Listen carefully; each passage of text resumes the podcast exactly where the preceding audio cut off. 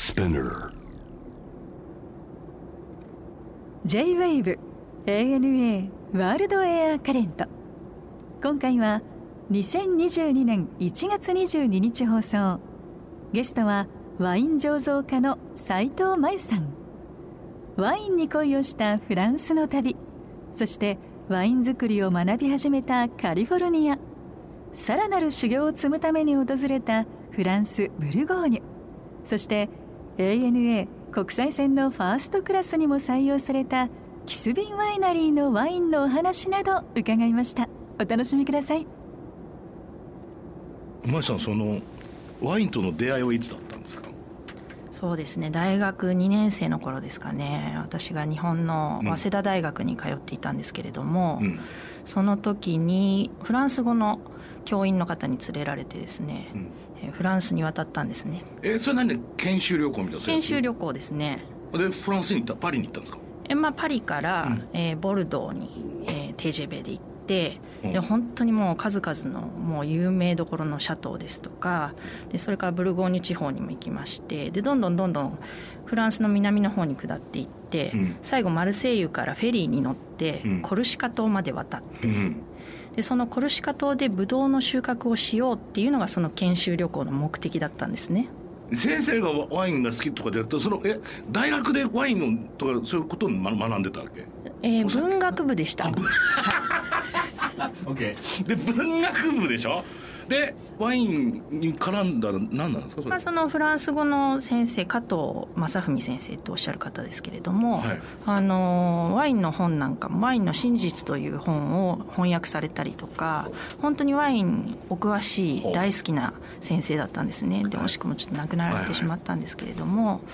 あのその先生はまあおそらくあの自分がシャトーとかドメインに行きたかっただけだと思うんですよ。そうだね。確実にね。そうですね。うん、でプライベートの旅にするよりは、学校の研修旅行にしてしまえって話だな。まあ学生たちを巻き込んでというかね、ね、そのまあフランス語をやっているなら、フランスに行ってみるべきじゃないの？君たちもと言って、で40人ぐらい当時ですね。あのいろんな大学から集まってきた学生たちと。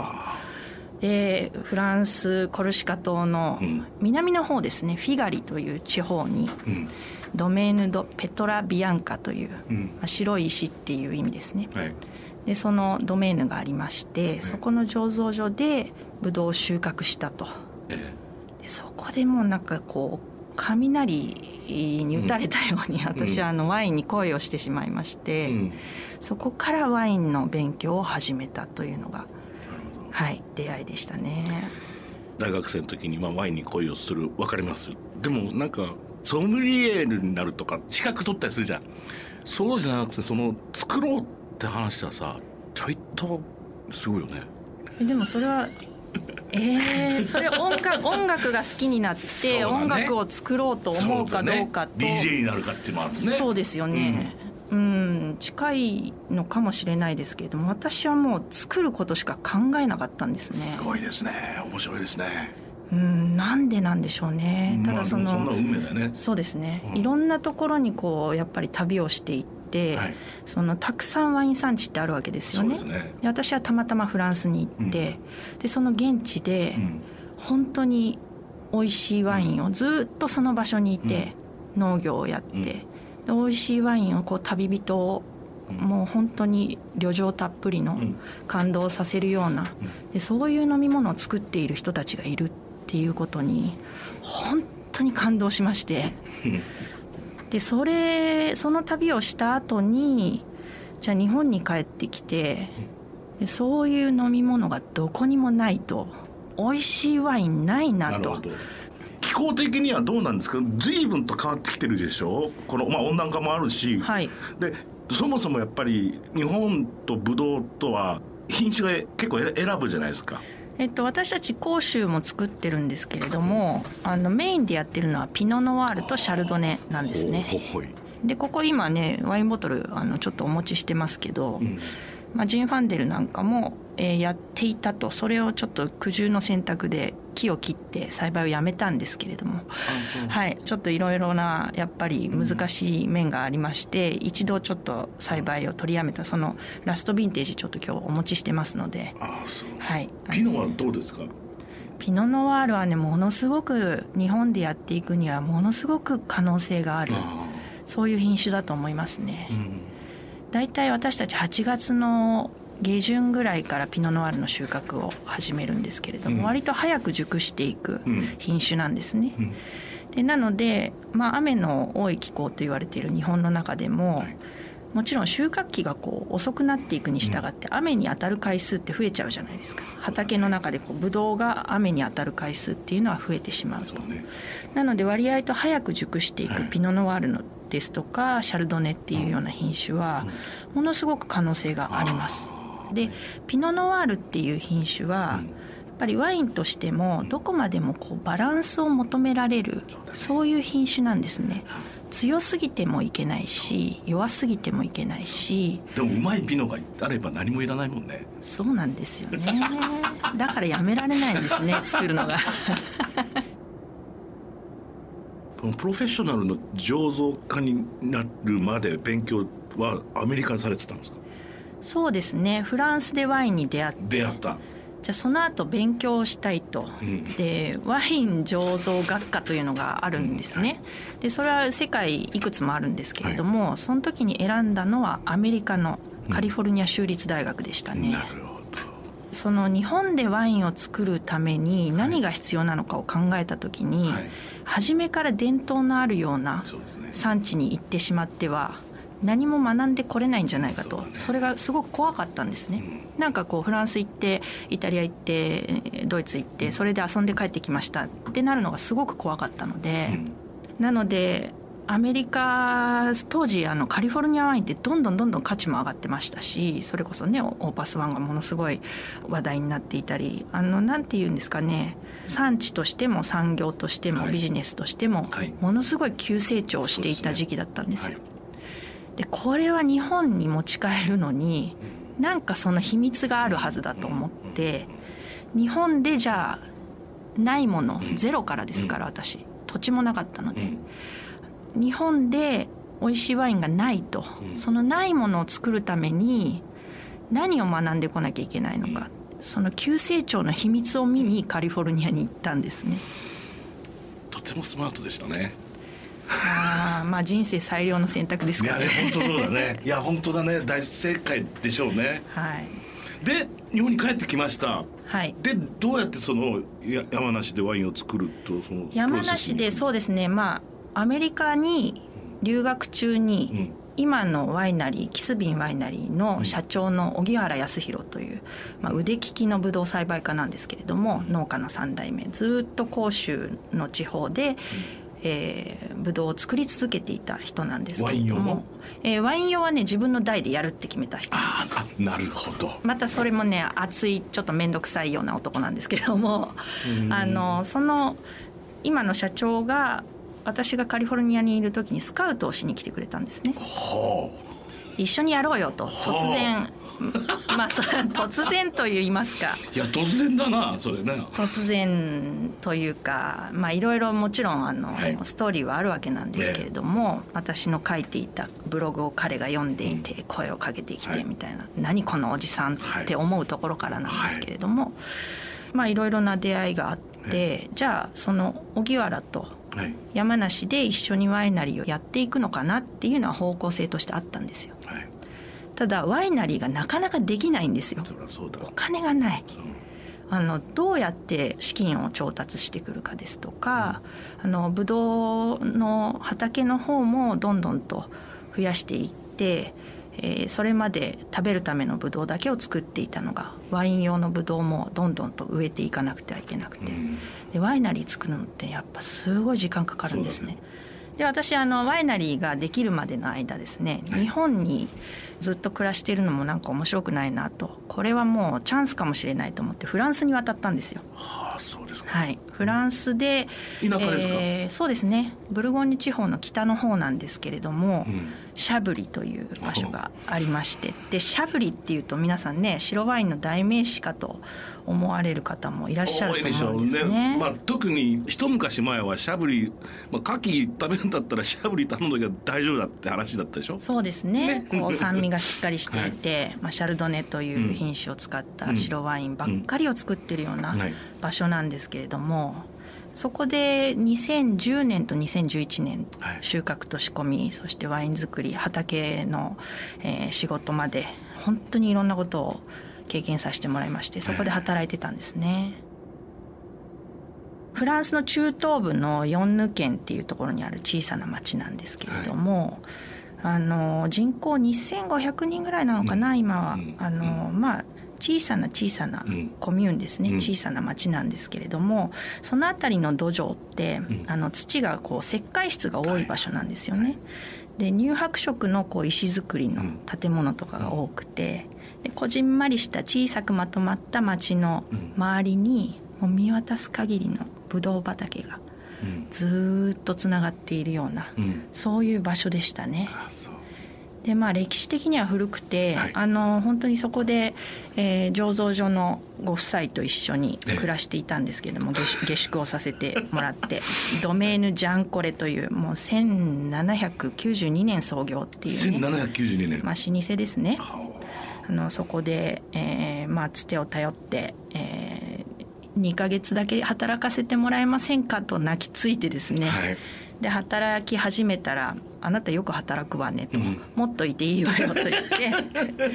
逆にこっちここに来ないかって話だね。そうですね。まあ1回目の収穫あの仕込みが終わって、はい、でそのワイン作り終わった後にじゃあ私あのちょっと他のね、はい、2か月のお約束だったんで他の仕事探しますんでって言ったら もうちょっといていいよ。続くんですよね。で最後あの次の年のワイン作りもあの来てくれませんかになって。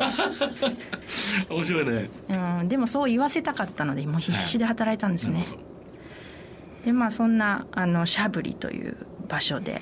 カリフォルニアで醸造学を学びそしてシャブリで現場を学ぶっていうのはすごいチョイスだね。そうですね。もうカリフォルニアにいた時もかなりあの現場というか、うん、そこで大学校内にワイナリーがありまして、うんはい、あのそこでワインをも作って売るところまでしっかり教え込むんですね。で私なぜかそこの醸造アシスタントっていう形で大学の卒業後そこで働く権利を得ましてでなんかカリフォルニアのワイン学びに行ったのに最後はカリフォルニアの人たちに私が教えるみたいなことになって、うん、まあしっかり勉強できたかなと。やっぱ教えることですごく学ぶことも多かったので、うん、なので現場自体はかなりの経験を積んでいてで学生たちがやっぱねいっぱい失敗するんですよいろんなこと。その失敗が自分の糧になるというか、なのでワインの仕事って世界中どこに行っても技術があれば仕事できちゃうんですよね。でもシャブリってシャブリの伝統も知ったわけでしょ？そのやっぱりワイン文化みたいなものはその深さですとか歴史の長さっていうのは、うん、やっぱり到底今の状態ではかなわないなっていうのはすごく感じてしまったんですけれどもやっぱりこう赤ちゃん生まれてくればその子にシャンパーニュの香りを嗅がせ、本当ですよ。本当にやるんだこの人たちと思って。いや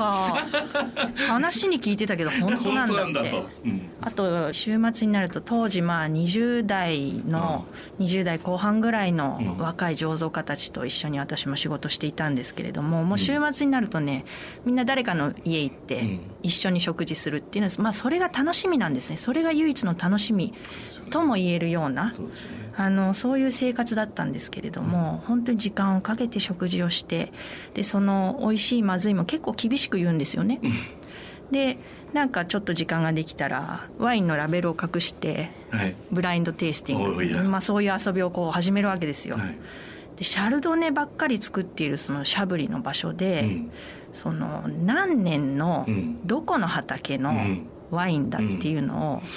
まあ、そこにいる25歳ぐらいの、まあ、青年たち、みんなわかるんですよね。でなんでかっていうと小さい頃からずっと飲み続けているので、これが何年のどこの畑の誰が作ったワインっていうのをやっぱり言い当てるっていうおすごいなこの人たちそんな遊びをしている人たちに私たちどうやったら追いつける追いつけるっていうのかな。なんかそこまで自分の子供たちが行き着くまでにはやっぱり何世代かかかるのかな、うん、うん、今お持ちしてるのこれね19年のキスビン講習 ANA オリジナルブレンドですね。素晴らしい。これは？これはそうですね。ANA 国際線ファーストクラスに搭載をされてまして路線によってなんですけれども、うん、ちょっと召し上がってみますか？嬉しいですね。これねあの私も A スタイルって ANA ショッピングから購入した私の私物でございます。いいの？本当開けて今日はあの博士さんのために。ありがとう。じゃあ失礼して。すごありがとうね。はい。おありがとうございます素晴らしい音ですね。メッセ楽しみ。うわ本当。香りがしてきましたあそうですか。はい。甲州という、まあ、ブドウの品種っていうのはあれですか？もうずっとあそこの山梨というかで作られているんですが長いんですか？そうですね。まああのかれこれ300年ぐらいは作られている品種だというふうに言われてますけれども。どうぞ博士さん。いただきます。乾杯。チチン。うん素晴らしい。あいいね。キリッとしてね。ファーストクラスの味わいを。ああ酸味もとてもいいバランスだし甘すぎずそしてなんと早いね。スッとそうですね。割合と飲みやすく作ってあるとは思うんですけれどもやっぱり機内で召し上がっていただくっていうことが一つポイントとしてありまして、でこれまあ ANA のあのワインチームの方々全日空商事の方々ですとか、もう本当に熱心なんですね、これオリジナルブレンド作るのに、もう何度となく私サンプルを抱えて山梨から東京まで何度となく通いましてその味覚も変わりますからね。そうですね。機内っていうのは、はい、でそれのことも計算して料理から全て作られているのでね。そうですね、うん、あの香りが立ちやすいようにですとか、はい。はい、口当たりがやっぱりその料理との相性の面ですとかそういったことをあの ANA のワインのアドバイザーをされてる森悟さんという、あの日本一のソムリエの方ですけれどももうその方のアドバイスも受けながらだから私もこのキスビン講習の ANA ブレンドっていうのを作らせていただくことで、やっぱり自分の醸造家としての腕もこう磨かれていったのかなっていうところがありますね。だからすごく感謝してます。キスビンって何年経つんですか？キスビンは8年ですね。できてから。まだ10年経ってない新しいワイナリーなんですよ、うん、4ヘクタールほどの畑をやってまして、うん、ものすごく小さな小さな醸造所の、うん車1台止められるかなっていうぐらいの、まあ、ガレージですね。ガレージワイナリーっていうふうに呼ばれてますけど、うん、年間何本作るんですか？大体1万2,000本から1万5,000本ぐらいですかね、まあ、ロマネコンティと同じぐらいですか？そうですか。生産量だけ。種類は？今日もいろいろお持ちいただいてるんですけど、まあ、甲州はね日本のその甲州のブドウで作ったってことでしょ？う、はい、そして、まあ、シャルドネピノノワール、うんはい甲州シラシラもやってんだ、はい、あとビオニエという。で他にもあのたくさん種類はあるんですね。実験的にやっているものとか、はい、いろんなもの。そういうのを集めたものがキスビンブランとして、うん、あのワインになってるっていうような状況ですね、まあ、銘柄としては十数種類は作っているんですけれども。ブレンドもされるんですか？ブレンドもしますね、うん、はい。面白い世界ですよね。いや面白いですね。そのワインいいワインを作るっていうこととあとやっぱりその文化を広めていくみたいなところ。両方とも仕事としてはやっていかなくてはいけなくて、うん、でそういう時に、まあ、よく思い浮かべるのがそのシャブリで修行をしている時に、うん、シャブリで働いている時に、うん、あのねワインの歌っていうのがあるんですよ。ワインの歌。ワインの歌があるんですよ。そのブルゴーニュ地方の人たちってそのワインですとかワインを作っている人を称えるような歌があるんですね。2種類あってでそのうちの一つがバンブルギニオンっていうんですけど、はい、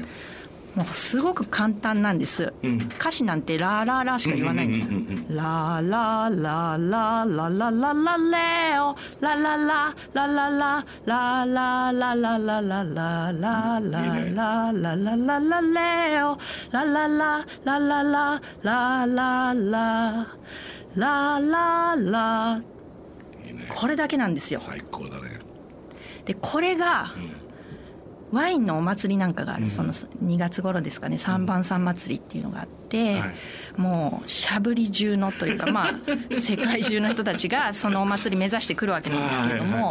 い、でしゃぶりしか飲ませないみたいなね、うん、もう同じしゃぶりばっかりみんな飲みまくってみたいな、うん、そのお祭りの会場で、たくさんの人がこう座ってるじゃないですか、列をなして。で一人が歌い出すでしょ。全員が歌うんですよ。ドイツ人のビールの歌と一緒だよね。そうです。全員歌うんですよその歌を、うん、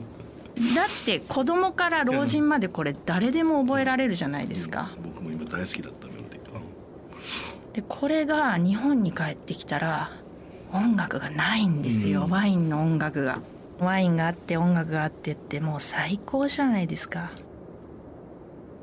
まあ、ちょっと旅ができるの難しい時期なんですが今度よし行けるようになりました。とまず初めにどこ行きたいですか？そうですね。まあ私あのモーリシャス行きたいですね。モーリシャスですか？そうですね。あのある時にモーリシャス日本大使館の方が「あのお宅のワインを買います」